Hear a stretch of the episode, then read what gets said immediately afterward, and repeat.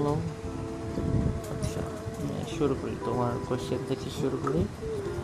তোমার যে কনফিউশন আমাকে নিয়ে যে হচ্ছে আমি কখনো যখন এস্টাবলিশড হব, যখন আমি প্রতিষ্ঠিত হয়ে যাব, তখন তোমার হাত ছাড়বো কি না বা তখন তোমার গায়ের রং নিয়ে আমি কথা বলব কি না বা আশেপাশে আমি যখন সুন্দরী মেয়ে দেখব, তখন হচ্ছে আমি তোমাকে নিয়ে একটু স্যাড হব কি না এই তো তোমার কোয়েশ্চেন আমার উত্তর হচ্ছে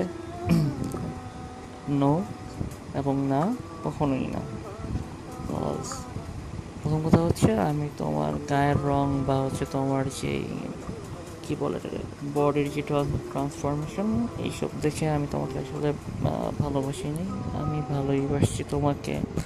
তোমার যে ভিতরের যে মানুষটা, তোমার ভিতরের যে ব্যাপারটা ওইটা কি আমার কথা হচ্ছে সোল টু সোল কানেকশন যেটাকে বলে আর কি। তুমি খুবই ভালো একটা মানুষ। এর জন্যই তোমার আমি এত এত এত ভালোবাসি। আর হ্যাঁ তোমার যে বাইরের যে ইয়া, কী বলে, অবয়ব বলো বা হচ্ছে যেটাই বলো, তোমার যে একটা ফিজিক্যাল যে একটা প্রেজেন্স আর কি, সেটার হ্যাঁ গুরুত্ব অবশ্যই আমার কাছে আছে বাট ব্যাপারটা এরকম না যে হচ্ছে তুমি তোমার মানে চামড়ার ফর্সা হইতে হবে হ্যাঁ তোমার তোমার দেখতে হট লাগতে হবে, এরকম কিছু না। তুমি যেইভাবে আছো, ঠিক যেরকম তোমার আমি ওইভাবেই আমি ভালোবাসি।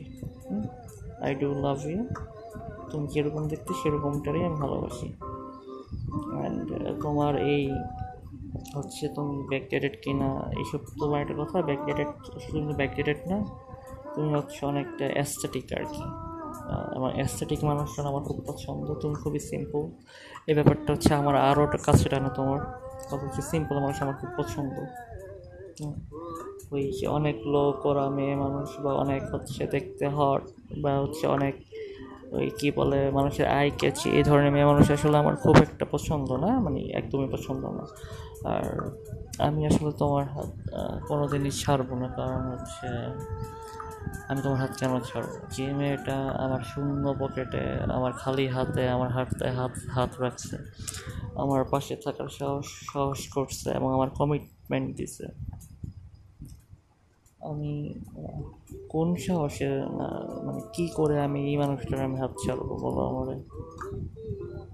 ইনশাল্লাহ আমি তোমার হাত কোনো দিন ছাড়বো না অ্যান্ড তুমি এইসব নিয়ে কোনোদিন চিন্তা করো না যে হচ্ছে আমি আমি কোনোদিন মন খারাপ করব তোমার গায়ের রং বা তোমার ফিজিক্যাল অ্যাপিয়ারেন্স নিয়ে, মোটেও না। তুমি কীরকম আছো? এইভাবেই আমি অনেক খুশি। তো এইটা নিয়ে চিন্তা করার কোনো কারণ নেই। তুমি শুধু তোমার পড়াশোনায় ফোকাস করো, নামাজটা ঠিক মতো পড়ো। আর দেড়টা, দুইটা বছর একটু কষ্ট করে বাসায় ম্যানেজ করে নাও হ্যাঁ? আর পাবলিকে চান্স ট্রাই করো, যাতে হচ্ছে আমি একটা মতো জব পাওয়া পর্যন্ত যাতে তুমি একটু নিজের হ্যান্ডেল করতে পারো হ্যাঁ? আমার একটা জব টব হয়ে গেলেই বা মোটামুটি একটা স্যালারি টাইপ কিছু একটা হলে আমি বাসায় তোমার কথা আমি বলে দেবো, আম্মাকে বলব যে, আম্মা এরকম হচ্ছে, আমি ওদের পছন্দ করি। আমার মান না করবে না হ্যাঁ? ফার যতটুকু আমি আম্মুকে চিনি, ইনশাআল্লাহ কোনো সমস্যা হবে না। এখন আল্লাহ আল্লাহ করে তোমার বাসা থেকে এই ব্যাপারটা মানলেই হয়। এই হচ্ছে, আর তুমি গান শুনতে চাইছো, এখন তোমার আমি কী গান শোনাবো বলো? আমি অনেক হচ্ছে গান শুনি না। বাট তারপরে চেষ্টা করতেছি, কী গান শোনাবো? এমনি হচ্ছে আমার গানের লিরিক মনে থাকে না। আচ্ছা।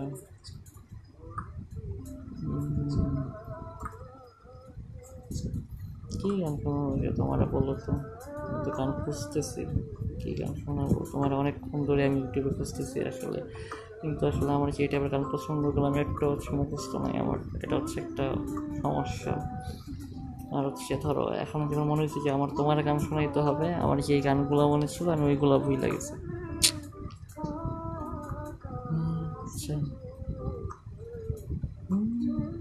আচ্ছা।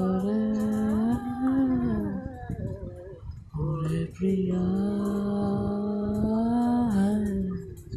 ওরে প্রিয়া। ওরে প্রিয়া।